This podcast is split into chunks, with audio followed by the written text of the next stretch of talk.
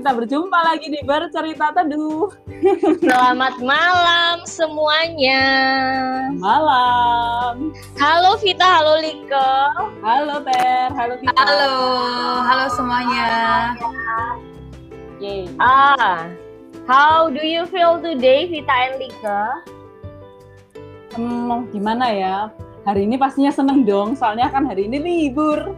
Asik, I feel you, Lik. Kita gimana perasaan kamu hari ini? Perasaanku hari ini tentunya juga senang, karena sebentar, ya, karena uh, ini apa namanya? Apa karena dia bingung mendefinisikan perasaan ini? Karena hari ini libur.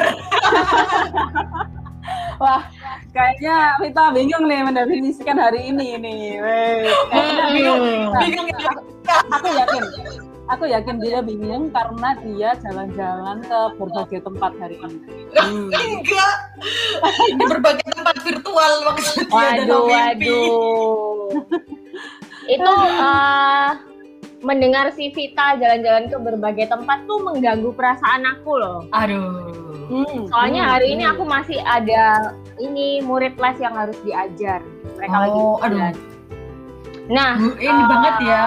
Uh, ini antara memang sebuah sebuah apa namanya dedikasi atau hanya mencari uang. Untungnya kami win-win solution ya. Oke, oke. Baiklah. Oke, kalau Vita Malika, perasaan apa yang mengganggumu hari ini? By the way ya Vita, buku mm-hmm. inceran kita waktu itu udah ada di tanganku sekarang ya Vita ya. Aku yeah. udah memiliki buku itu. Gimana perasaan kamu? Terganggu nggak? Sebenarnya nggak seberapa terganggu ya, karena ada beberapa buku yang belum dibaca. ternyata ternyata ada teman yang beli buku baru bisa mengganggu perasaan ya ternyata. Nah, Lik, wow. Kalau kamu apa perasaan yang mengganggu kamu hari ini gitu? Oh, perasaan yang mengganggu aku hari ini adalah perasaan yang tidak mengganggu. Oke, uh, teman-teman, sebenarnya ini bukan uh, bercerita teduh ya, voice-nya ya. Bukan, uh-huh. tapi ini, ini crunchy ways. Crunchy ways bersama Licke Maya Cari. Aduh, aduh, aduh. The crunchy ways, jangan dipercaya teman-teman. Hari ini adalah acara bercerita teduh. Kalau kalau Terry, ya nggak usah hari ini lah, nggak usah hari ini uh, yang apa sih yang mengganggu kayak gitu. Tapi uh, apa sih yang perasaan apa yang sering atau yang biasanya mengganggu itu perasaan yang seperti apa sih gitu kalau Terry? Mm-mm. Mm. Uh, mungkin kalau teman punya pacar baru atau beli mobil baru gitu, eh nggak nggak nggak. Bukan bukan. Kalau yang kedua setuju saya. Oh, iya. uh, kalau saya hmm, hmm, yang mengganggu bener. Aku. Itu biasanya gini, kalau apa yang udah direncanakan itu, jadi besok hari misalkan punya plan gitu A, B, C sampai Z. Nah ternyata dari plan itu ada yang agak meleset gitu loh. Jadi hmm. karena aku tuh tipe orang yang sehari sebelumnya udah kayak memvisualisasikan aku bakal, oh besok bakal gini, gini, gini gitu. Wow. Jadi, jadi mungkin lebih ke itu ya, jadi kalau nggak uh, terlaksana tuh kayak jadi bad mood gitu. Hmm. B T B T gitu ya. B T B T ya. Mungkin karena beda bawaan kepribadian ya. Kalau aku itu malah lebih ke arah yang unplanned atau hmm. tidak terencana. Jadi kalau misalnya pun sudah direncanakan terus ada yang mengganggu gitu, ya langsung di-adjust aja ke yang baru gitu. Maksudnya kayak ah. lebih lebih lebih oke okay lah nggak apa-apa ya kayak hmm. gitu. Justru kalau direncanakan kayaknya kamu makin bete ya. Loh, bukan bukan. Biasanya kalau direncanakan tidak terjadi. Benar ya, itu penyakit semua orang kelihatannya. Benar benar benar. Nah kalau Vita, Vita apa nih perasaan yang biasanya tuh mengganggu kamu, mengganggu hari-harimu gitu? Ah apa ya yang ganggu hari-hari aku itu? Ah kalau si Terry ini lebih terplanning kayak gitu ya. Mungkin aku juga salah satunya yang terplanning kayak gitu. Kalau Licke yang tidak terplanning. Nah kalau aku ini lebih lebih absurd daripada kalian berdua kayak itu. Ada planningnya tapi lebih absurd dalam artian kayak gini. Uh, kadang ada ada saatnya gitu aku terplanning kayak gitu kan, terplanning terus tiba-tiba uh, ada perubahan nih, ya udah ngikutin aja itu bisa gitu kan, nggak nggak seberapa bete. Tapi ada yeah. saatnya gitu kan, ada saatnya ketika semua sudah terplanning terus uh, ada yang tiba-tiba ada ada gangguan sedikit gitu, mm-hmm. uh, dan nggak apa-apa, nggak apa-apa apa namanya, tiba-tiba bisa jadi bete, kenapa sih kok nggak kayak gini, nggak, aku tuh nggak suka, ya, tiba-tiba annoying sendiri gitu. Tapi yang paling absurd buat aku paling absurd adalah kadang-kadang perasaan perasaan annoying itu datang begitu saja tanpa aku tahu kenapa. Astaga. Uh, ini ya, susah ya hidup deket Vita ini ternyata ya. Wow, wow, wow. Jadi ngerti perasaan orang-orang di sekitar. Anda mengerti ya, Anda hidup di sekitar saya loh. Mungkin perlu yang namanya feeling detector ya buat kita. Iya, benar-benar. Jadi jadi bisa loh ya, pas kalian lagi jalan-jalan sama, kita lagi jalan-jalan gitu ya, terus tiba-tiba aku merasa kalian berdua tuh annoying gitu, bisa oh. banget tanpa aku tahu bisa. Kenapa kalian annoying gitu. Padahal hey. Kita kan ngangenin, terus panik, dan imut, mana mungkin kami noyeng. Lik-lik, kita noyeng tapi dicariin terus ya, Lik ya? Iya, benar. Ya, mungkin justru karena kalian noyeng, karena justru kalian noyeng, jadi kalau nggak ada yang mengenoyingi hidupku, merasa ada yang kurang. Oh, jadi kayak hidupmu flat banget gitu ya? Iya, tanpa kenoyingan kalian gitu. Ini pasti hidupmu seperti hidup tanpa mie instan, wah. Kembali lagi bersama Crunchy Ways bersama Licke Maya Cari. Iya, oke. Oke, nah kita mau nanya nih ke teman-teman hmm. TemanBerteduh yang ada di cerita teduh malam ini. Betul. Perasaan apa sih yang mengganggu kalian gitu ya? Oh, ini Uh, Kak Grace itu resen loh. Wow. Kalau Kak Grace betul kan ada resen, saya buka seru ya. Seru banget. Oke okay, Kak sebentar, Grace. Mari dibuka ya, coba. Hello okay. To speak. Yes, selamat. Oh sebentar. Selamat sore Kak Grace, bisa dibuka? Halo Grace. Halo halo. Atau dia nggak sengaja kepencet aja sebenarnya? Karena halo, udah terlanjur, langsung ngomong aja Kak Grace. Iya, Anda terpilih ya. Anda terpilih untuk uh, bersama dengan kami di sini ya. Halo Kak Grace. Mengisi hari libur yang asik ini. Yeah, oh iya, ngomong-ngomong ya. Buat teman-teman yang merayakan Waisak, selamat hari Waisak ya teman-teman. Betul. Oh iya, selamat hari Waisak untuk teman-teman yang merayakan. Iya. Oke, okay. Baiklah kalau hmm. gitu kita cari yang lainnya. Eh teman-teman ada yang pengen sharing nggak uh, hmm. perasaan, perasaan apa, apa sih yang mengganggu hari ini atau perasaan-perasaan, sorry, perasaan-perasaan yang uh, yang hari-hari ini itu cukup annoying lah buat kita kayak gitu. Hmm. Ada teman-teman? Mari kita lihat siapakah yang akan mengangkat tangan. Hey. Oke, mungkin boleh minta minta satu teman gitu untuk uh, bercerita bareng kita. Okay. Michelle Ho, tadi ada Michelle Ho. Wah, boleh tuh Michelle. Halo. Halo Kak Michelle. Aku allow to speak ya. Iya. Selamat malam Kak Michelle Ho. Halo Kak Michelle Ho, selamat malam. Halo. Iya. Saya baru masuk. Oh, masuk. Ya udah nggak apa-apa, santai gak aja. Apa-apa. Kan kita mau ngobrol-ngobrol. Iya, bener banget. Kita ini baru ngobrol soal perasaan yang mengganggu kayak gitu. Kita tadi cuma sharing hmm. sih apa sih perasaan yang sering mengganggu kayak gitu hmm. buat kita. Nggak cuma hari ini aja yang yang sering lah, kadang sering kayak gitu. Itu apa kayak gitu kan. Nah, bisa uh, bisa dong Kak Michelle sharing kayak gitu perasaan apa sih yang mengganggu? Yang paling sering itu kadang oh kayak ngerasa bersalah gitu. Hmm. Ah. Merasa kayak, bersalah? Uh-huh. Uh, kayak contohnya misalnya uh, kayak karyawan gitu yang salah gitu kan. Iya. Yeah. Terus kayak kita kan jadi marah gitu. Oh gitu. Iya, iya. Kayak benar benar aduh, benar. Kayak apa harusnya ngomongnya kayak nggak usah sekeras itu atau gimana gitu. Hmm. Ya, ya, ya. I feel, I feel you, I feel you, Michelle. Perasaan bersalah, bukan ini perasaan ya? Perasaan yeah. bersalah setelah ngomelin karyawan ya ini berarti. Iya, iya. Tapi bingung juga ya, kok. Tapi kalau hmm. nggak ditegesin, dia juga dia itu hmm. maksudnya salahnya itu berulang-ulang di hal yang sama gitu. Hmm. Tapi yeah. takut, ya gimana ya? Takutnya juga kalau kekerasan tapi ya nggak keras sih dan nggak kasar. ya ya ya ya benar-benar. Cuman benar. Kayak sometimes jadi hatinya nggak enak gitu soalnya udah marah kan. Terus aku tuh pernah denger hmm. kayak aku tuh kan suka follow Sandra Dewi gitu kan. Iya. Hmm. Kayak Sandra Dewi tuh pernah cerita. Aku juga follow Sandra Dewi. Oh iya, jadi Sandra Dewi pernah cerita kan, dia tuh juga pernah kayak asistennya tuh kayak salah gitu, terus dia omelin. Terus suaminya itu bilang kayak nggak usah pakai marah gitu, nggak usah pakai uh, tarik urat gitu, kayak dia itu maksudnya pegawai kita itu udah kerja kita, sama kita udah udah bantu banyak banget gitu, perlu marah sama mereka karena mereka tuh juga udah bantuin kita banyak banget.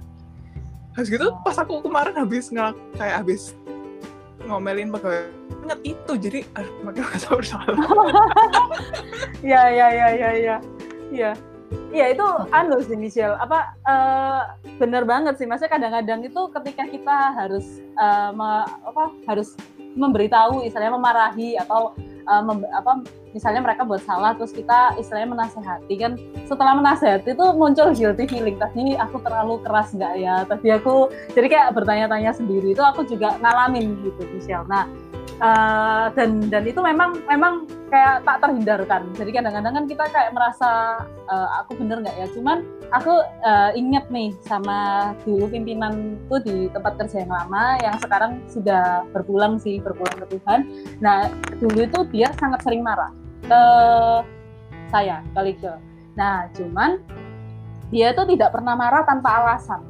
Jadi sebenarnya kita itu ketika ketika kita mungkin menasehati uh, pegawai kita, apalagi tadi Michelle bilang kan, kalau itu baik-baik ngomongnya nggak kasar, itu sebenarnya it's okay, dan bahkan mereka akan bisa belajar ketika kita uh, apa istilahnya infoin kamu salahnya di mana. Sebenarnya kan ketika kita menginfokan kesalahannya di mana, Uh, satu memang kita berpikir oh supaya nanti dia kerjanya lebih baik lagi, yang kedua sebenarnya dia juga bisa upgrade dirinya mereka dirinya mereka yang kita marahin. Jadi sebenarnya kalau ditanya nih uh, pimpinan paling pimpinan mana sih yang paling berkesan di hatiku gitu kan, justru ternyata uh, bos bosku yang sering banget marahin aku, karena dia karena setelah akhirnya sekarang kerja sendiri nih kayak Michelle ya, maksudnya uh, punya karyawan, aku jadi paham kenapa dulu kok uh, pimpinanku itu memarahin aku gitu. Jadi ada hal-hal yang akhirnya terefleksi kembali, terus oh oke okay, oke okay. ya berarti memang uh, jadi intinya tidak apa-apa, memang perasaan bersalah itu sangat wajar datang, apalagi misalnya kita habis meluapkan emosi, terus misalnya memang kita tipikalnya orang yang nggak terlalu suka marah gitu. Kadang aku malah sempat dulu pernah marah sampai asma, asmanya kambuh guys. Nah, jadi ya, aduh ini bukan baru ya. ya. Karena aku tuh paling nggak suka marah sebenarnya, paling nggak suka marah. Terus waktu itu menggebu-gebu bukan sama karyawan sih, menggebu-gebu. Terus sampai setelah marah ngos-ngosan, terus kayak ag- agak sesak nafas begitu. Ya cuma enggak apa-apa Licke, kamu emang enggak cocok marah-marah Licke. Kamu cocoknya memandu acara apa, Fit? Crunchy Waves. Crunchy Waves ya. Crunchy Waves ya. Waduh, waduh. Jadi enggak okay. Apa-apa nih. Oh, message-nya okay. nih, message-nya. Message-nya dikit aja, kalau misalnya uh, menasehati, jangan merasa bersalah. Karena yang penting kita menasehati dengan baik-baik, karena bener nggak sih teman-teman Terry dan kita kalau misalnya message-nya itu disampaikan dengan cara yang baik-baik, kita itu bisa dapat message yang utuh dari itu. Iya, gitu banget. Dan mm. mungkin Michelle, uh, thank you udah uh, thank you Michelle. Juga. Thank you Kak. Ini kayak bener-bener yeah. aku dapat insight yang baru. Dan menurutku ini bukan yeah. sebuah kebetulan, kayak kebetulan banget. Aku langsung langsung dipanggil gitu. Iya. Kamu menarik hatiku tadinya. Uh, mungkin you. Juga aku tambahin jadi ingat uh, satu nasihat juga yang diberikan bahwa Uh, menegur itu nggak harus selalu memarahin. Jadi dengan kata-kata yes. yang tegas, tegas aja kita uh, bisa menyampaikan pesan kok bahwa sebenarnya apa yang kamu lakukan itu uh, di jalan yang salah kayak gitu kan ya. Yeah. Jadi tegas itu memang diperlukan ya kalau buat aku.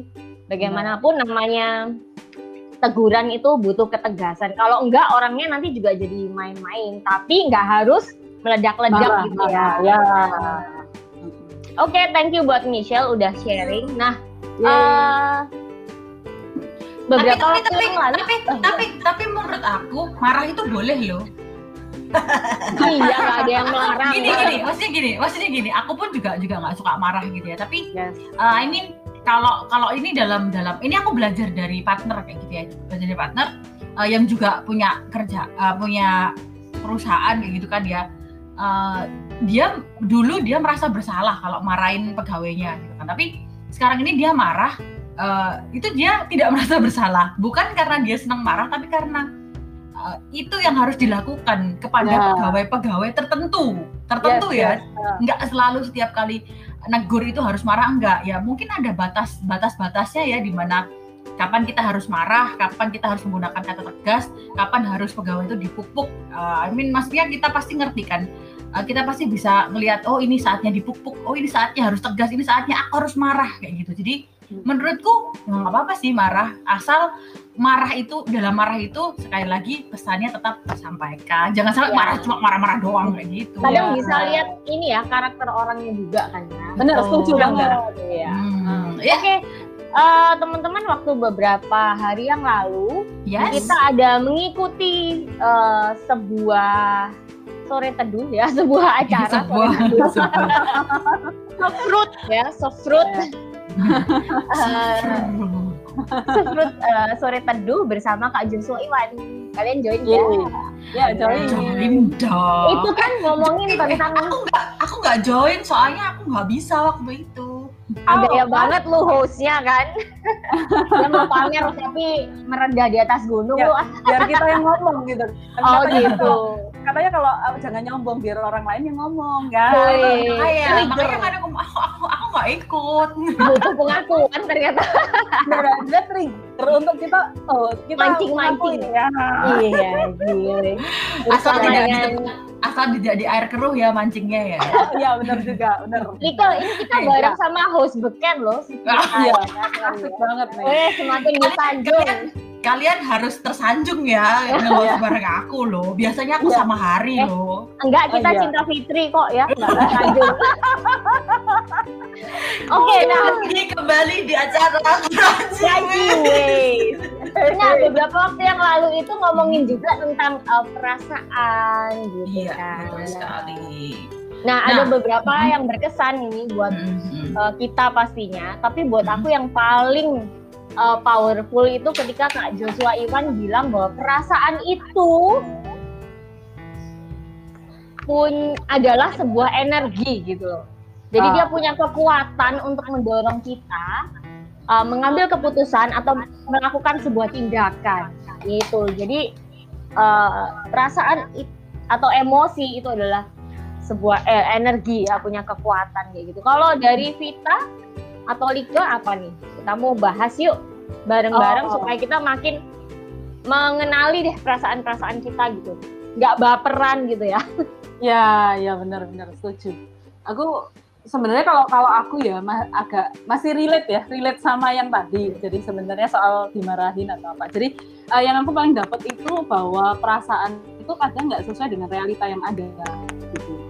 Jadi, nah dari situ tuh sebenarnya kayak dulu, dulu kan aku uh, sering, sering sering dimarahin nih, sering dimarahin uh, sama pimpinan gitu kan.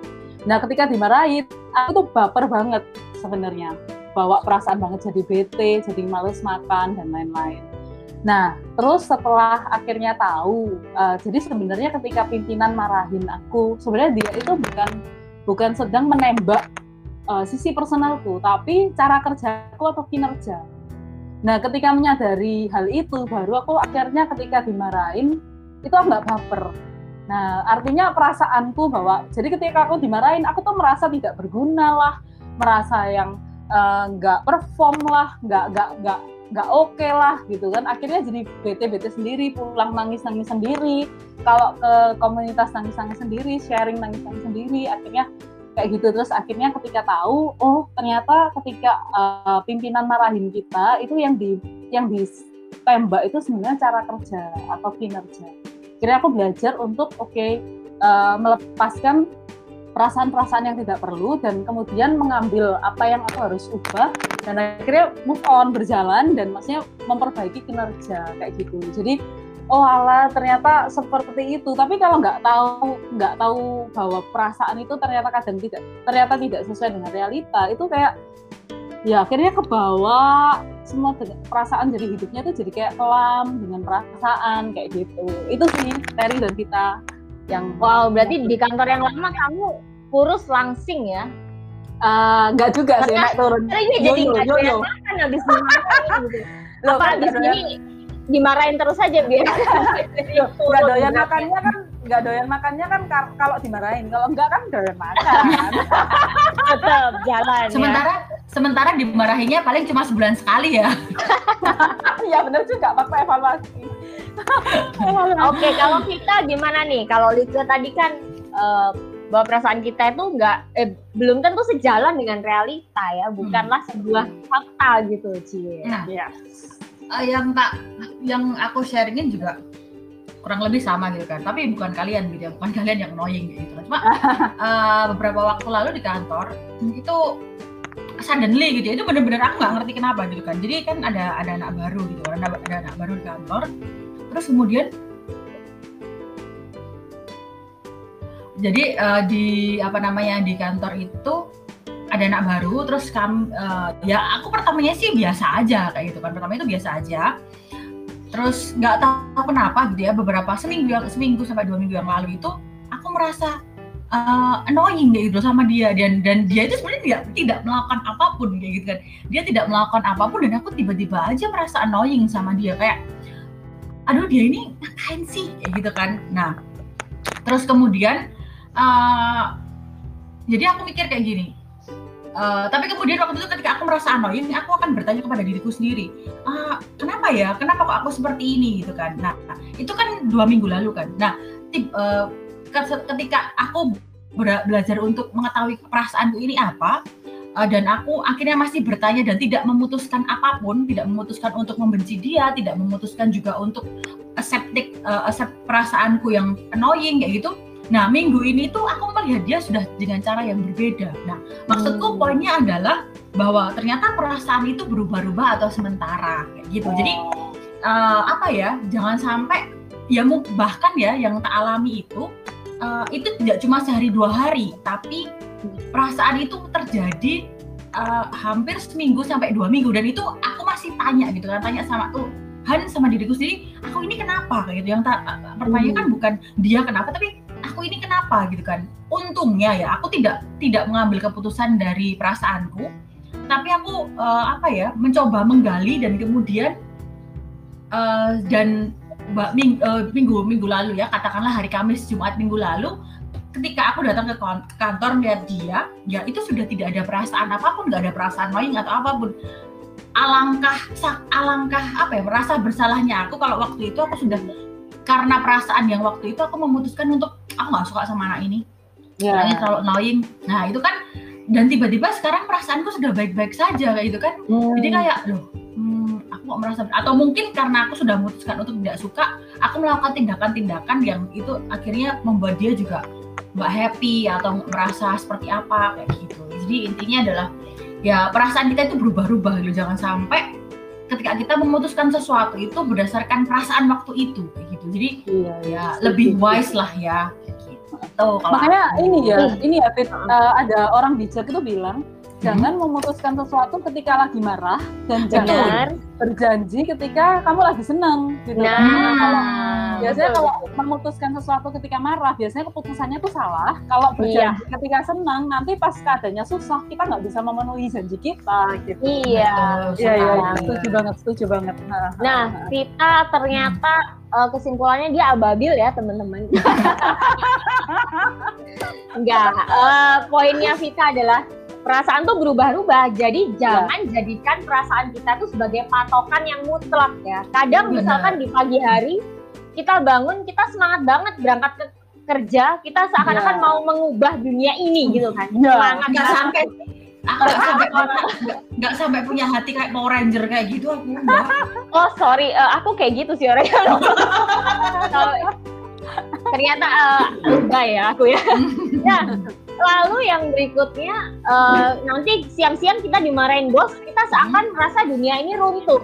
Semua orang benci kita, apa yang kita lakukan selalu gagal dan sebagainya. Nah, berubah-ubah tuh perasaan kita, nggak uh, bisa jadi patokan untuk uh, kita tuh mengambil keputusan. Oke, okay, nah sekali. Kita mau tanya juga nih ke teman-teman. Ya, teman-teman poin bisa, itu ya. Hmm, teman-teman bisa baca di chat gitu kan, barusan saya drop gitu kan, ada beberapa uh, poin-poinnya tadi. Jadi teman-teman mungkin yang yang punya pengalaman ya, Terry, Licke, yang punya pengalaman tentang hal seperti tentang apa sih namanya uh, yang ditulis kayak gitu, bolehlah mari kita chatting-chatting kayak gitu, hey, atau kita mungkin boleh, bisa bervoice-voice chat ya kayak gitu. Ada yang mungkin teman-teman ada yang mau mengajukan diri gitu kan, raise hand, kak aku mau dong cerita kayak gitu, ya, boleh loh. Banget. Silakan teman-teman yang uh, yang ada cerita dan gitu, dan teman-teman pengen berbagi.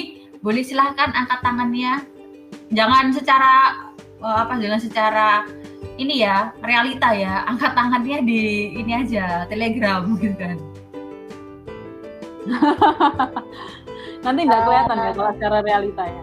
Oh iya, kan tanpa sadar kadang kita suka angguk-anggukin kepala juga ya, nah, kalau iya, misal tadi uh, dengerin telepon gitu. Atau mm-hmm. mungkin kita aja yang pilih.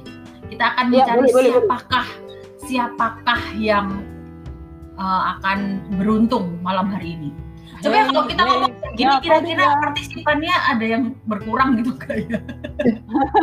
uh, tolong rekan-rekan teman berteduh, kan kita mau bercerita nih, hmm, ya nggak ada yang salah, nggak ada yang benar. Ini betul, saling belajar aja. Gitu. Oke, okay, okay. Kira-kira ada, boleh teman-teman? Boleh raise hands mungkin yang mau saling sharing bareng kita di sini. Nah, boleh nih. Atau mungkin kita kita untuk triggernya untuk triggernya kita kita pilih uh, beberapa orang yang yang kita tahu aja kali ya. Yeah. Terus yang kita tahu mereka deg-degan. Wah, jangan-jangan aku, jangan-jangan. Bukan, bukan mereka berkata gini, pasti aku, pasti aku. Oke, oke, oke. Ternyata gini, pilih aku, pilih aku. Iya, gitu kan. Ya kalau pilih tolong raise hand dong. Yang merasa kita kenal gitu, raise hand dong. Ini ada teman kita namanya Turnip Rose. Halo okay. Kak Turnip Rose. Uh, di statusnya Kak Turnip Rose ini menulis grateful people are happy people. Bagus banget ya. Wow, sebentar saya allow dulu. Sudah di allow? Iya, sudah. Sudah di allow. Halo Kak Turnip Rose. Panggilannya apa nih? Siapa nih? Belum, Kak Rose ya? Oh, Kak Rose. Kak Rose, halo. Halo, selamat malam Kak Rose, dengan Kak Rose di mana? Halo dengan uh, kepolisian. Jangan-jangan Bu, bukan Bu. Ini kita bercerita teduh. Kopi Nipin, Kak Rus. Oke. Okay. Kak Rus di mana Ato? Iya. Oke, okay, okay. Mungkin Kak Rusnya lagi makan kali ya. Ya, mungkin atau ya. lagi sibuk kayak gitu. Mungkin kita bisa beralih ke ya, yang kita kenal dulu aja kali ya. Ini ada tiga boleh, orang yang boleh. kita kenal gitu kan ya, yang yang dia bisa buka uh, mic-nya sendiri kayak gitu. Monggo dibuka jeng. Siapa nih kira-kira? Ya siapa yang mau? Ayo coba dibuat. Ini cuma dibuat trigger loh. uh, coba deh. Uh, aku mau panggil Kak Debra. Iya. Yeah. Uh, Kak Debra. Debra. Halo Debra. Hai hai. Yeay. Halo. Hai. Apa ini sudah panggil, shock saya. Selamat Anda terpilih malam ini. Ya, mau uh, boleh dong ngobrolin dari tiga poinnya Kak Joshua kemarin. Itu mana sih yang yang paling yang mungkin yang yang paling dialami atau apa ya, yang yang barusan dialami juga boleh, atau sesuatu yang membekas gitu kayak luka ya, tapi ini bukan luka. Apa ya? Hmm. Perasaan kali ini tuh, iya. hmm? Aku tuh orangnya kan merasa kalau intuisinya tuh kuat gitu kan. Hmm. Hmm. Jadi kadang itu nggak nggak selalu. Cuman hmm. uh, kalau aku nilai sesuatu tuh biasanya benar, tapi nggak hmm. selalu benar. Cuman hmm. ya gitulah, ke sebagian besar benar. Kadang tuh aku bisa nilai orang gitu loh, atau intensi uh, apa ya maksudnya, maunya dia itu kayak apa gitu. Kayak kadang-kadang tuh aku bisa tahu gitu, bisa karena aku kayak sering kumpul, atau memang aku kayak suka memperhatikan orang ya, jadi kayak tingkah-tingkah lakunya tuh aku suka membaca gitulah. Nah kadang-kadang tuh aku bisa kerasa gitu loh kalau orang itu hmm, gimana ya jelasinnya, berusaha untuk bikin kita bad mood dengan sengaja. Waduh. Oh, jadi wow, wow, wow. Gimana oh, ya? ya misalnya nggak bisa lihat orang seneng lah intinya kayak gitu. Jadi tahu kita seneng, dia tuh kayak sengaja cari-cari gitu loh supaya kita bad mood, kayak happy ah, gitu loh. I see, I see. Nah aku tuh paling bad mood sama orang kayak gitu. Jadi kayak aduh nggak bisa ya lihat orang seneng, kayak aku tuh kan gampang seneng orangnya, hal-hal kecil tuh bisa seneng dah. Kalau sampai bad mood karena dibikin bad mood tuh kayak menurutku nemen gitu loh, keterlaluan sekali si orang ini kayak gitu. Akhir-akhirnya orang kayak gitu. Wow, itu laknat ya orang itu ya. Dan biasanya tuh rekan kerja ya yang dapat hidayah kali ya. Rekan kerja. Oh, ya. Saya dapat azab kali. Ibu, kita bercerita teduh, Bu. Iya. Maaf, mandat teduh, maaf ya. Anda sangat tidak teduh. Berarti Debra ini kayak Yura Yunita ya yang. Oh sih, kenapa kenapa? Aduh, palas palas palas palas. Ditutup mic-nya. Mute, mute, mute. Aduh. Nyanyi dong kita hari ini. Ya, ya, ya, paham, Mam. Jadi istilahnya orangnya itu eh, apalagi di tempat kerja ya, yang tiap hari harus ketemu, terus bawaannya tuh kayak membuat kita kayak nggak sengaja gangguin kita gitu ya, membuat kita tuh nggak seneng, terus lebih seneng kalau kamu kamunya tuh bete gitu ya, Deb ya. Iya, gitu. Jadi kerasa banget gitu loh, hmm. kalau misalnya kita dapat bar good news atau misalnya bos lagi baik hati sama aku, dia tuh kayak nggak suka gitu loh, ngeliatin oh. banget gitu, nggak oh, suka cari cari oh. oh. apakah dia tuh kayak ada iri hati atau nah aku juga nggak ngerti ya. Oh cuman kan iya. mungkin persaingan hmm. juga kan, ngerasa kok loh kok bos baik ya sama kamu kayak gitu gitu mungkin hmm. loh. Ya sebenarnya sebenarnya ya uh, ini loh apa namanya yang aku pelajari, weh pelajari, tidak tidak tidak, maksudnya aku tuh okay, kan ada ketemu sudah kembali, eh gak gak gak kan ketemu beberapa orang itu yang seperti kaktus gitu loh, kan yang maksudnya tuh kayak uh, tajam-tajam mungkin dari perkataannya, dari sikapnya gitu ya, dia kadang-kadang uh, ngeselin yeah. gitu kan. Nah itu kadang-kadang mungkin uh, kayak mereka itu pu- sebenarnya punya background di belakang gitu. Kenapa mereka seperti itu? Jadi uh, kadang-kadang itu kenapa misalnya orang tuh seperti landa, karena misalnya kenapa landa itu kan keluarin durinya ketika dia merasa terancam gitu kan. Nah, nah.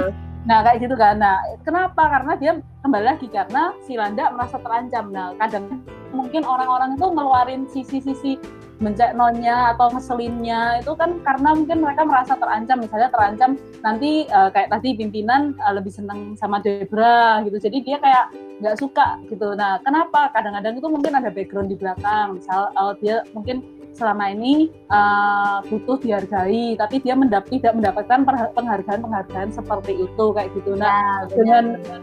Nah, dengan memahami apa kayak tadi kan intuisinya Debra kuat banget tuh, berarti artinya Debra juga bisa menilai orang dengan kuat juga dengan dalam. Nah, itu adalah salah satu gift gitu kan, salah satu gift uh, bahwa kita itu bisa melihat orang. Nah, uh, akhirnya dari kita bisa melihat orang bukan kita pakai untuk uh, balas balik, enggak, cuman kita akhirnya bisa berespon dengan benar gitu di di mereka. Misalnya kalau uh, orangnya Uh, kalau sedikit-dikit omongannya kasar, sedikit-dikit omongannya ini, oh yaudah don't uh, don't take it personally gitu, atau jangan diambil secara personal gitu, nggak sih teman-teman? Nah jadi kayak yeah, yeah. ke arah lebih ke arah ini uh, karena kita bisa memahami, kita akhirnya oh oke, okay. tapi tapi kembali yang tadi ya katanya Terry ya, kalau misalnya mereka salah ya tetap harus kita uh, bicara baik-baik, komunikasi baik-baik kayak gitu, gitu sih. Nah, ya, dan uh, kalau dari aku juga uh, setuju banget sama Licke. Terus di sisi lain juga orang itu pasti kayak uh, fokusnya tuh masih ke diri sendiri ya. Ya. Jadi ngelihat temannya uh, happy atau orang lain happy tuh kayak bagi dia loh, kenapa kok bukan, bukan aku, aku ya. Gitu. Ya, ya, ya. Tapi itu ya, dari dari Dari sini kita ini ya belajar kalau ternyata memang ada kebutuhan-kebutuhan dasar manusia yang kayak ketika itu tidak terpenuhi, mereka tuh kayak uh, lakukan sesuatu yang berusaha bisa memenuhi itu, misalnya kebutuhan untuk disayang, kebutuhan untuk dihargai, kebutuhan untuk, untuk dipentingkan, kayak gitu-gitu ya teman-teman ya. Nah, ya, padahal ya. itu uh, uh, itu semua kan belum belum tentu bisa dipenuhi dari orang lain ya. Benar. Itu satu-satunya sumber kan yang pasti udah pasti dari Tuhan kayak gitu, dari bisa Tuhan. Memenuhi rasa berharga kita, benar. Rasa uh, bucinnya kita gitu ya. Yeah, bucin. Yeah. Oke, okay. Nah thank you ya. banget buat Debra, you, Debra. Jadi belajar juga ya, ya, ya supaya ya. kita nggak jadi Sampai orang yang kayak gitu gitu. Mm-hmm. Oh iya, buat Debra, uh, be careful on your way karena uh, malam ini dia mau perjalanan jauh keluar kota ya. Oh, oke, okay. Jadi oh, kita, kita tunggu ya. Kita tunggu perjalanannya. Oh iya tentu. Kalau perjalanan jauh itu yang diminta pasti oleh-oleh. Udah ditagih gitu ya, Dad. Kalau aku nggak nunggu oleh-oleh, oleh-oleh, oleh itu. Apa itu? Eh, nggak disponsori loh ya, nggak disponsori loh ya. Nggak, nggak. Kalau Licke itu nunggunya bule-bule. Aduh. Oh iya iya. Benar juga, benar juga, benar juga. Itu benar. Oke. Thank you Debra. Thank you Debra. Nah, ayo. Uh, teman kita Debra udah sharing nih. Gimana hmm. dengan teman-teman berteduh yang lain? Boleh raise hands, boleh juga uh, langsung open mic ya mungkin. Atau kita tunjuk. Boleh, kita boleh, tunjuk dulu boleh. Yuk. Sambil bercerita-cerita bahagia. Iya. Ini ada yang setia banget dari tadi nemenin kita di sini, hmm. dengerin kita. Ada hmm, Angel ada Baby. Wow, Angel kita Baby. Sama sih, aku tadi tertarik dengan namanya Angel Baby. Yes, kita sehati. Uh, Gimana Fit, kita udah annoying belum Fit? Dari tadi Vita membatin dalam hati. Oh ini, hai Angel Baby. Okay. Halo Angel. Halo Kak. Hai. Eh sebentar, Angel ini rasanya dulu pernah deh uh, kita undang gitu waktu waktu itu yang bener gak sih Angel pernah diundang? Bukan iya. diundang maksudnya. Bener ya? Aku iya, masih inget kok. Oh. Waktu itu hostnya aku sama Hari tapi lupa yang bahas apa kan. Iya, iya. Ya, silahkan Angel. Ini nih. Mau cerita yang yang mana? Perasaan apa sih yang mengganggu atau oh. atau dari poinnya Kak Joshua kemarin itu uh, yang yang lebih dekat kayak gitu yang mana? Hmm. Itu yang nomor tiga, emosi atau perasaan tidak hmm. selalu akurat dengan realita. Oh, hmm. bisa cerita. Wah, boleh, boleh. Apa gitu? Gimana? Kok oh, apa? Gimana? Kejadiannya uh, gimana? Kan kalau semisal apa? Kita apa ya? Kita ya enggak benci sih kalau hmm. semisal ada orang yang enggak suka dengan kita terus habis itu uh, apa?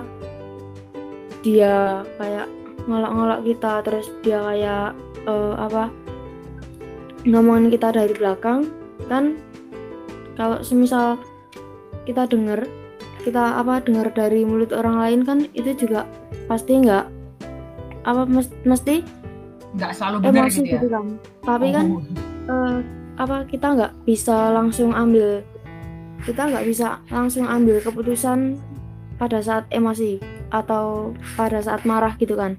Nah, yeah. kalau apa kita ambil keputusan pada saat emosi atau pada saat marah itu yeah. pasti nanti kalau semisal kita udah nggak marah itu kayak kita menyesal karena udah ngambil keputusan yang kurang tepat gitu. Iya, yeah, iya, yeah.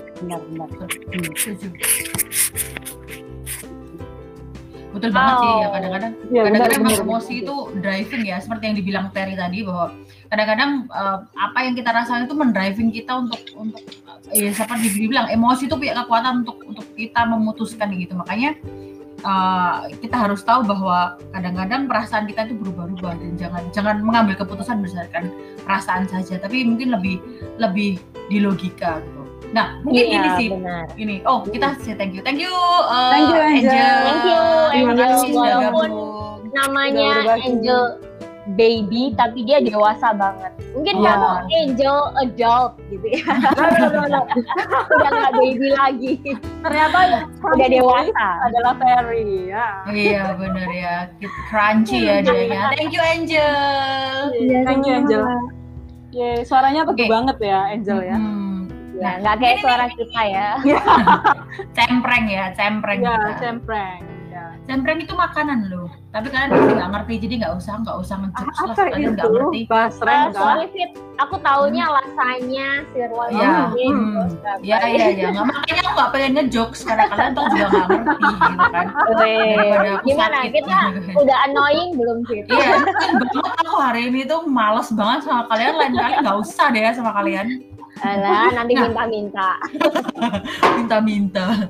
Uh, gini sih, tapi ngomong-ngomong soal soal perasaan ya gitu ya. Uh, ngomong bahwa perasaan itu mendriving keputusan gitu. Nah, menurut menurut teman-teman uh, kan biasanya dibilang gitu ya. Ini agak O O T gitu ya. O O T dari dari out of topic dari yang tiga poin gitu. Cuma setuju enggak sih kalian bahwa sebenarnya yang didrive perasaan itu kebanyakan cewek gitu kan, karena dibilang cewek itu manusia perasaan kayak gitu kan, terus nah. cowok itu manusia logik gitu. Kak, menurut teman-teman gimana?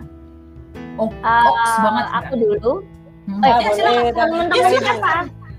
Terry. Oh, kamu lah kalian berdua nanti. Iya, iya. Kirain teman-temanku yang boleh jadi grup teman berteduh. Gitu. Oh, nah, iya, iya. Kalau aku gini sih, uh, perempuan kenapa lebih uh, perasa begitu ya kan, hmm. dimanapun kita manusia ini diciptakan oleh Tuhan itu kan segambar dan serupa, terus memang udah ada D N A dari Tuhan ya. hmm. Nah aku tuh yakin bahwa Tuhan itu kan penuh kasih ya, maha pengasih, hmm. maha penyayang gitu kan. hmm. Dia juga Tuhan yang adil, tapi juga Tuhan yang sabar, Tuhan yang penuh belas kasihan kayak gitu kan. hmm. Nah itu semua D N A itu ada pada kita manusia ciptaannya. Nah mungkin hmm. di sisi perempuan kita memang punya dikasih kuota lebih ya untuk uh, merasa itu karena uh, kasih sayang, kemudian perhatian itu kan nanti juga dibutuhkan, dan kelemah lembutan ya dibutuhkan dari kita seorang wanita, memang sifatnya seperti itu. Nah itu sebenarnya kan gunanya juga untuk kebaikan bersama ya seluruh umat manusia.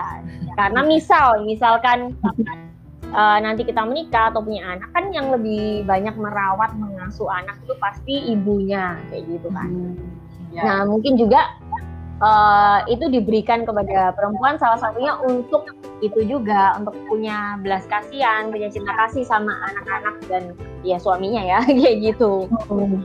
Nah mungkin kalau yang cowok-cowok supaya lebih tegas, lebih apa dalam memimpin gitu ya, makanya mereka lebih dikasih uh, logik gitu. Karena kalau misalkan dua-duanya itu seimbang, waduh udah mirip Tuhan dong ya itu ya. Jadi kita uh, saling mengimbangin aja mungkin ya antara dua spesies ini, pria dan uh, wanita atau laki-laki dan perempuan ini. Dan kita saling belajar untuk bisa seimbang aja sih, jangan sampai juga karena aku kan perempuan jadi aku main perasaan gitu ya, nggak sehat juga, cantik ya kan. Tapi gak lebih sehat. Baik main perasaan loh daripada mainin hati orang. Oh, oh. Pengalaman pribadi nih. Enggak dong ibu, masa saya sih dimainin hatinya loh. Oh, dimainin hatinya, bener juga. Kalau kalau mau seimbang kayaknya kita butuh timbangan kali ya. Gitu kan. Lain lagi welcome to Ranchi Waves. Nah, gitu. Jadi kalau misalkan semuanya logika aja kan juga dunia ini jadi begitu kaku ya. Hmm. Kalaupun ada perempuan yang tidak menikah juga kan uh, dibutuhkan perasaan untuk bisa membuat dunia ini lebih indah, lebih penuh kasih sayang. Contohnya apa? Ibu Teresa, Madre Teresa tuh kan dengan belas kasihan dia mengasuh anak-anak nggak mampu di India. Nah itu kan membuat dunia lebih damai, lebih tenang. Tapi mungkin ini ya, kalau pengen dunia lebih indah itu yang penting ada kamu ya. Dan oh. berpikir, mengubah, menjadi lebih indah. Ini ini cerita hati untuk kita mau karaoke gitu ya. Betul sekali, dan ternyata karaoke belum ada yang buka. Sayang banget lagi pandemi teman-teman, uh, jadi kita bertiga nggak bisa konser untuk sementara waktu ya. Oke, yuk mau undang yang lain lagi mungkin. Eh belum, Licke belum tadi. Iya, iya, iya.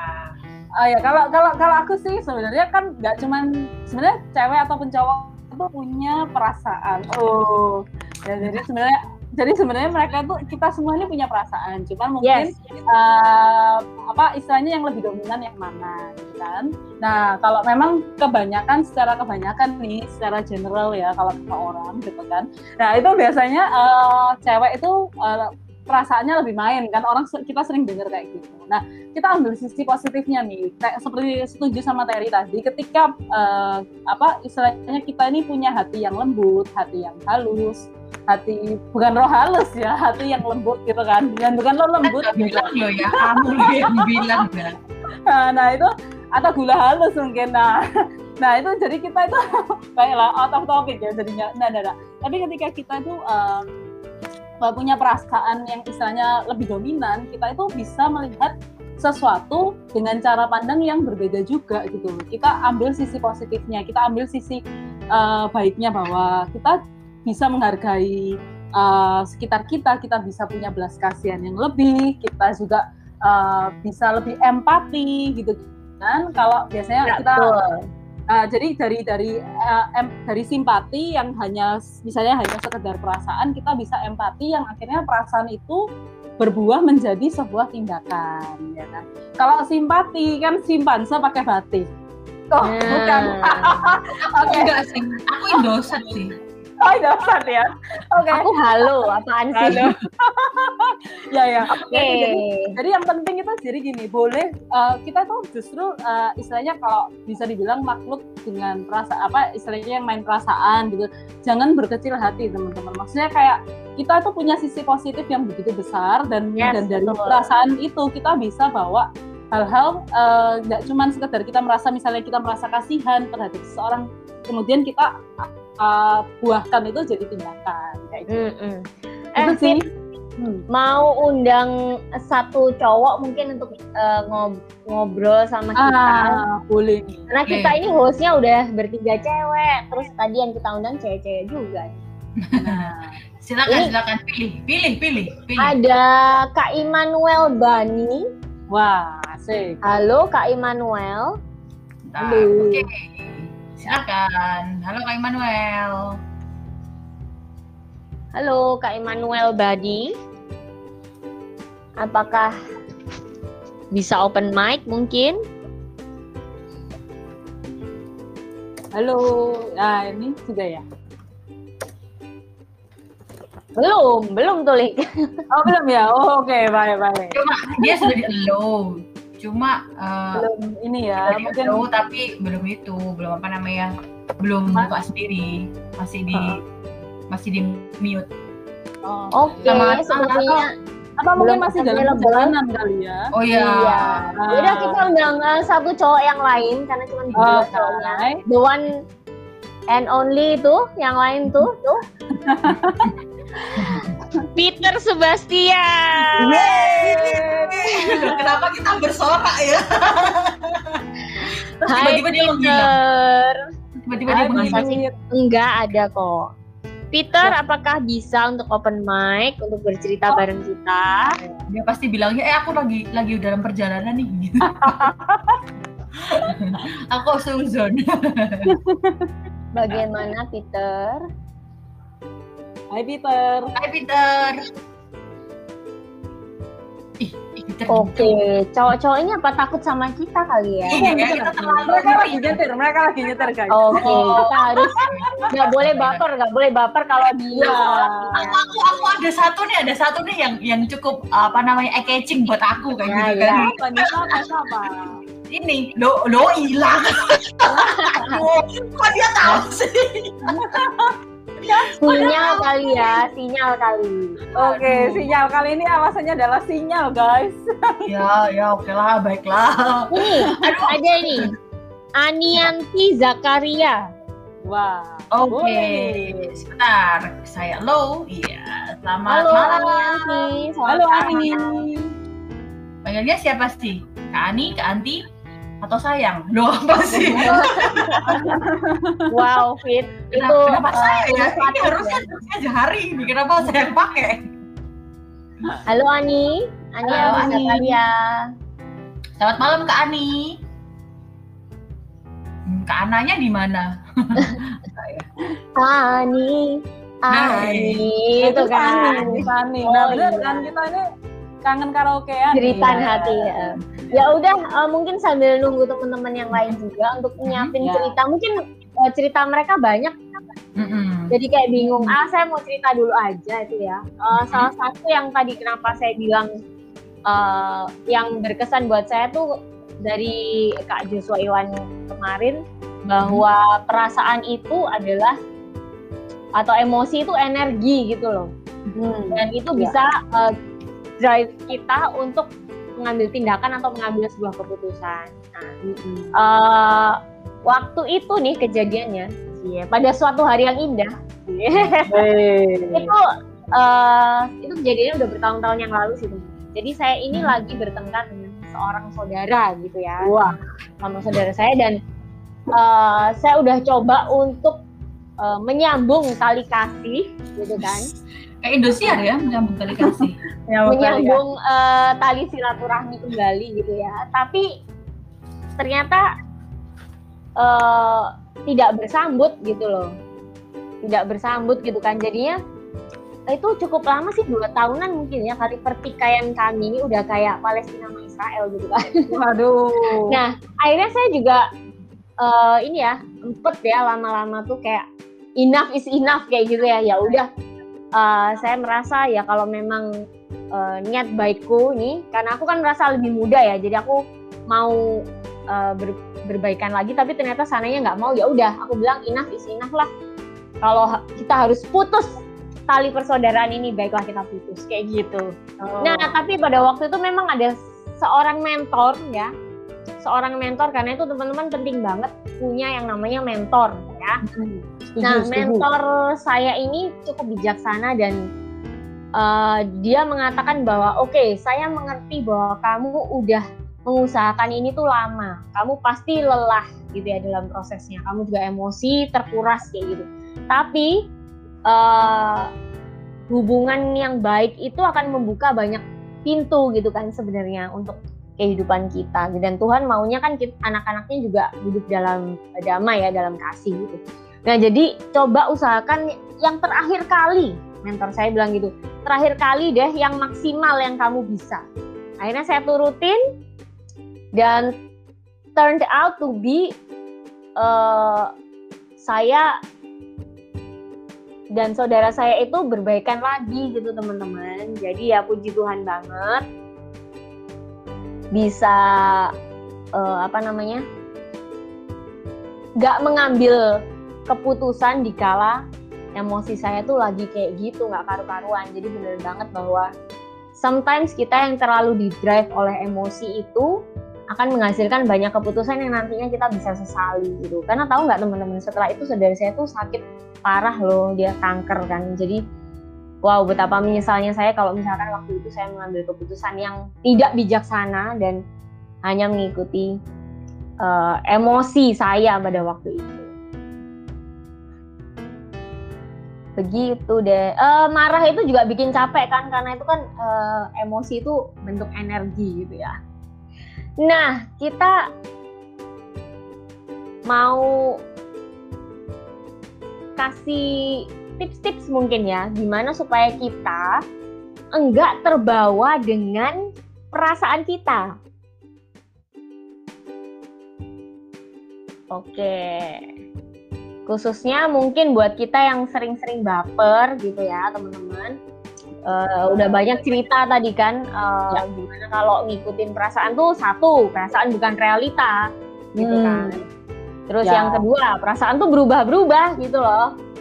Lalu yang ketiga, perasaan tuh punya daya dorong atau energi untuk bikin kita tuh ngambil keputusan, tapi belum tentu keputusannya benar, ya nggak sih? Ya, benar. Nah, tapi di satu sisi hmm. ya, bisa jadi perasaan seperti kata Kak Debra tadi, bisa jadi sebuah intuisi juga ya. Nah, gimana yeah. tuh menyeimbangkan perasaan kita atau ya mengendalikan perasaan kita lah. Nah, gimana ini itu? Aku mau bagiin satu tips nih yang akhir-akhir ini juga uh, aku alamin ya. Nah, yes. nanti uh, aku alamin gini, um, apa namanya, uh, biasanya perasaan itu menghasilkan asumsi-asumsi gitu. Nah, akhirnya asumsi yang bertumpuk berubah menjadi sebuah judgement atau penghakiman terhadap orang lain. Nah, akhirnya karena itu kayak kita punya pandangan tersendiri misalnya terhadap si A. Akhirnya kita tuh, ah sudah nggak mau kontak-kontakan lagi sama si A, misalnya seperti itu kan. Nah, uh, waktu Jadi akhirnya aku belajar nih untuk mematahkan asumsi dengan cara berkomunikasi. Nah, asumsi bisa dipatahkan dengan berkomunikasi. Itu crispy wes hari ini ya. jadi jadi teman-teman gini, kadang-kadang kita itu kan ngerasa, ah si dia ini nggak bisa berubah nih. Aku sudah bilangin berkali-kali nggak bisa berubah. Mungkin teman-teman, uh, jadi itu akhirnya membuat kita bete, males. Kalau kalau ketemu, lihat muka mukanya orang itu aja sudah males gitu kan. Nah, tapi ternyata Uh, semuanya tuh bisa dikomunikasikan teman-teman. Jadi kayak um, kadang orang itu tidak bisa berubah, mungkin satu message-nya nggak nyampe gitu. Ketika misalnya kita menyampaikan uh, nasihat mungkin dengan marah-marah gitu kan. Yang kedua, kita tidak pernah bertanya dari sisi dia. Kita tidak pernah konfirmasi nih, kenapa sih kamu, misalnya ada orang yang datangnya telat terus, kenapa sih kok dia telat terus? Kita nggak pernah konfirmasi, apakah mungkin dia sedang mengurus anggota keluarganya yang sedang sakit, atau mungkin dia memang punya habit yang uh, mepet gitu. Tapi kalau istilahnya kita tahu bahwa oh dia punya habit yang mepet, kita bantu untuk mereka itu bisa, ayo uh, ayo di reminder, eh, kita mau meeting nih jam tujuh, yuk. Uh, sudah berangkat dari rumah nih misalnya, kalau sekarang kan online ya kan, nah meminimalisir telat-telat juga. Nah itu, jadi asumsi uh, baiklah kita jangan berasumsi tapi berbesumsi gitu ya. Nggak, nggak, nggak, bercanda, bercanda ya. Jadi jadi uh, perasaan-perasaan kita itu kadang itu uh, dipenuhi sama asumsi-asumsi yang ada, sehingga ternyata perasaan itu tidak sesuai dengan uh, realita yang ada begitu. Nah itu sih apa namanya, Um, yang boleh salah satu tips nih Vita dan Terry yang bisa aku bagiin terakhir hari-hari ini terakhir, karena karena memang aku alamin. Jadi memang ngelihat ada satu teman yang sempat uh, sempat uh, kayak lebih memilih A daripada B gitu kan.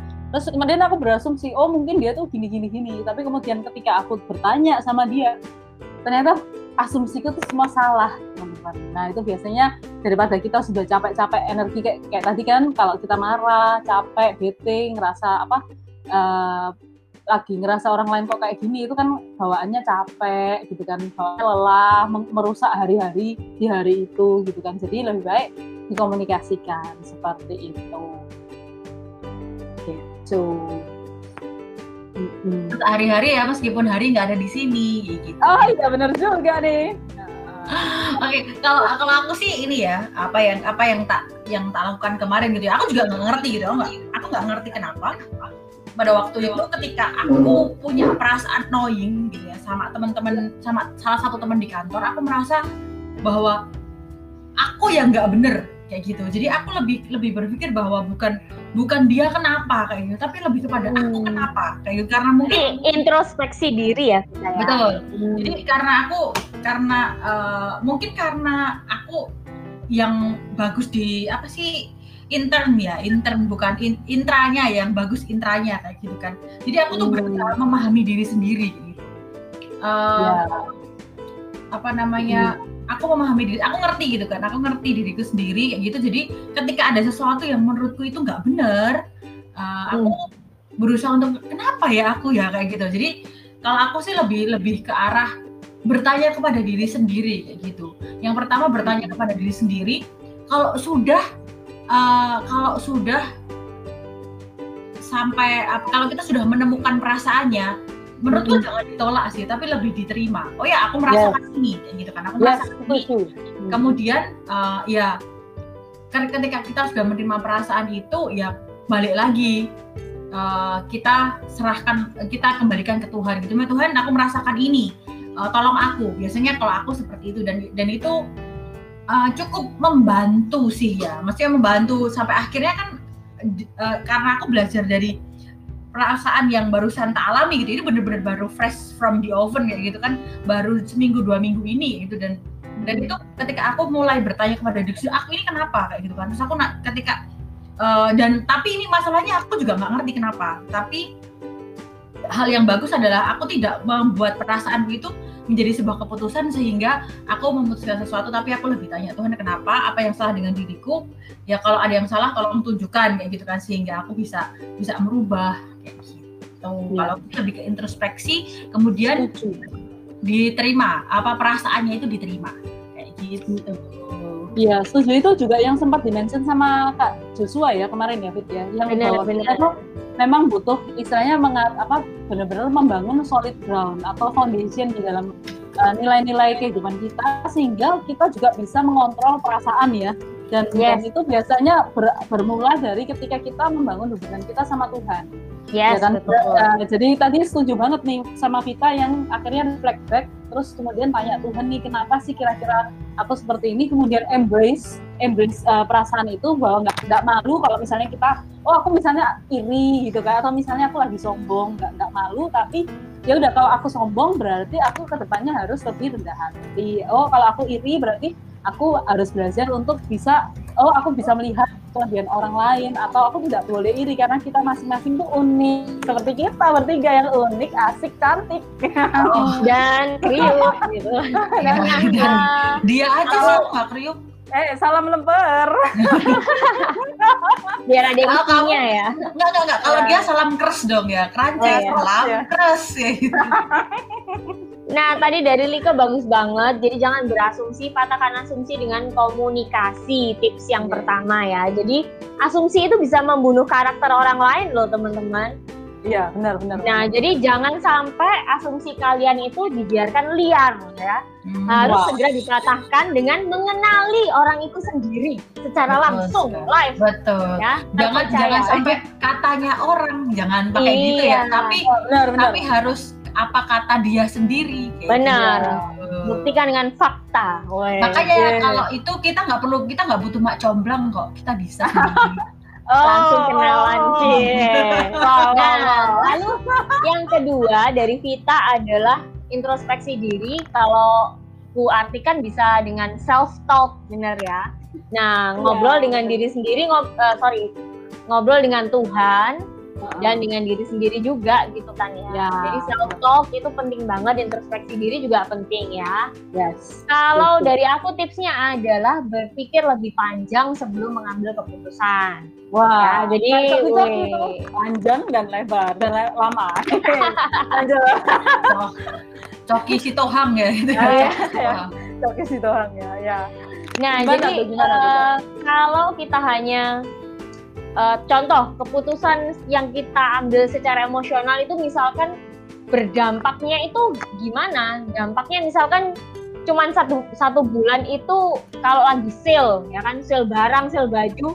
Nah itu dampaknya paling kita bokek dalam bulan itu. Berikutnya gajian kita isi lagi gitu kan. Yeah. Itu dampaknya cuma sebulan.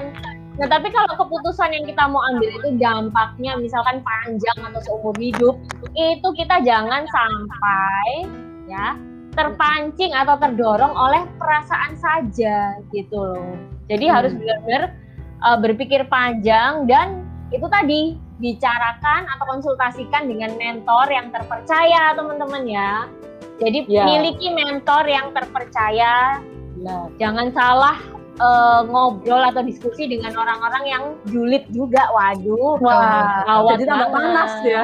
Iya, pergaulan yang buruk. Me- malah bikin kita uh, rusak terjerumus, jadi wow. terjerumus ke dalam duka nestapa. Alah. Oh iya iya iya. Tapi bener sih. Dia belaka. Apa sih? Tapi iya. Tapi menurutku juga mentor. Uh, ya tapi ngomong soal mentor memang memang kita juga harus wise ya. Nggak semua, mesti gini. Nggak semua teman bisa jadi sahabat. Nggak semua sahabat juga bisa jadi tempat untuk kita curhat.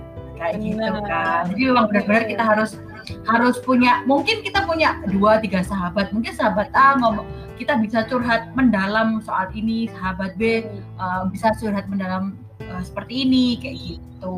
Hmm. Uh. Nah, jadi tiga okay. tips untuk ya. mengelola perasaan tadi, boleh dikasih dikit mungkin nggak, Vita? Mau nambah oh, satu, mau nambah satu. Oke, okay, silakan. Tapi, tapi lupa loh. Kok gimana ya? nah, nah, nah, tadi, tadi, tadi kan, tadi kan uh, Terry kan bilang nih, berpikir lebih panjang, ya kan? Berpikir lebih panjang. Nah, nambahin satu nih. Uh, kadang kan kita ini didera kekhawatiran. Weh, didera kekhawatiran. Nah. Itu karena kita itu melihat dari perspektif kita yang kecil gitu. Kalau tadi Terry bilang panjang, aku mau bilang mungkin kita harus melihat gambaran luasnya atau gambaran besarnya. Jadi ketika kita khawatir akan sesuatu hal, mungkin karena apa jarak pandang kita terlalu dekat, mungkin kita harus naik sedikit supaya bisa melihat, oh ternyata di depan masih ada jalan kok, jadi tidak perlu khawatir. Kayak gitu nah, nih. Tapi uh, kata Sherina kita harus melihat lebih dekat, lebih dekat, lihatlah lebih dekat, dan kau akan mengerti. Aduh maaf ya teman-teman, uh, ini bukan bukan bercerita teduh, tapi bercerita tapi karaoke teduh, karaoke ya, karaoke teduh, benar banget, ya ya ya, karaoke okay. teduh ya. Ya. Nah, waktu teduh. Sudah menunjukkan jam delapan lebih tujuh menit. Wow. Betul sekali. Jadi no. gimana ini?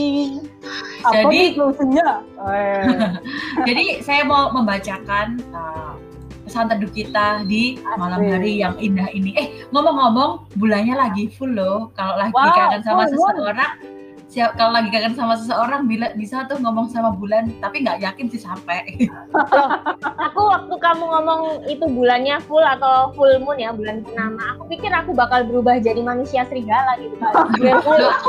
Barusan aku ngomong, eh bulannya full moon, kalian hati-hati ya jadi manusia. Jadi selama ini kita apa? Kalau jadi serigala, kalau new moon atau jadi Dracula jadi oh, moon, ya. Bukan full moon ya. Udah kelihatan angkatannya ya. Iya ya, benar. Oke, okay. Pesan teduh kita malam hari ini adalah sambil ngelihat bintang, sambil ngelihat bulan yang ada di kotanya, boleh loh. Uh, pesan teduh malam hari ini, kau payah berperang melawan segala perasaan yang mengganggumu. Kau lupa, sang pemilik hatimu tengah memeluk semua perasaanmu dan meneduhkannya. Kau sendirian. Wow. Manis banget ya. Aduh pengen oh. denger lagi dong. Pengen denger. Aduh, jadi jadi teduh banget ya. Gitu teduh ya. banget malam ini. Ada hujan nah, loh. Weh.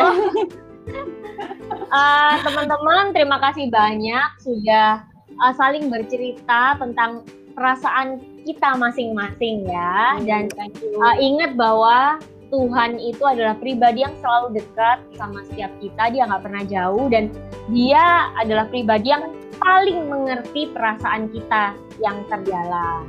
Ya, jadi uh, jangan lupa untuk ter- selalu terhubung dengan Tuhan, selalu bercerita dengan Tuhan. Dari situlah nanti kita bisa ya mengendalikan uh, segala perasaan kita juga. Nah, jangan lupa kita juga punya komunitas teman berteduh yang kita bisa saling sharing satu sama lain untuk berdiskusi dengan bijaksana, dengan teduh gitu kali ke dan kita ya. Benar-benar. Gitu. Setuju, setuju. Kalau kita bisa berkomunikasi dengan bijaksana dan bijak sini. Ya, di sana hmm. dan di, di sini di okein. Oke. Atraksi Waste akan dibuka jam dua belas malam ini ya. Dan tepat pukul ya. Oke, okay, okay, itu okay. aja kali ya. Ya, untuk okay. hari ini. Thank you so much semuanya. Semoga ya, hari ini sudah teduh selalu. Kita ulang dong. Ulangi, ulangi, ulangi, ulangi, ulangi. Sebentar, sebentar. Oke, terima kasih buat teman-teman yang sudah join, yang sudah meluangkan waktunya. Mungkin, uh, mungkin kita terlalu annoying ya dengan suara cempreng-cempreng kita. Tapi kami percaya bahwa uh, suara kita menemani teman-teman baru yang di, dimanapun berada dan baru ngapain kayak gitu kan yes. ya. Thank you sudah join. Okay. Ya, semoga hatimu teduh selalu. Teduh selalu.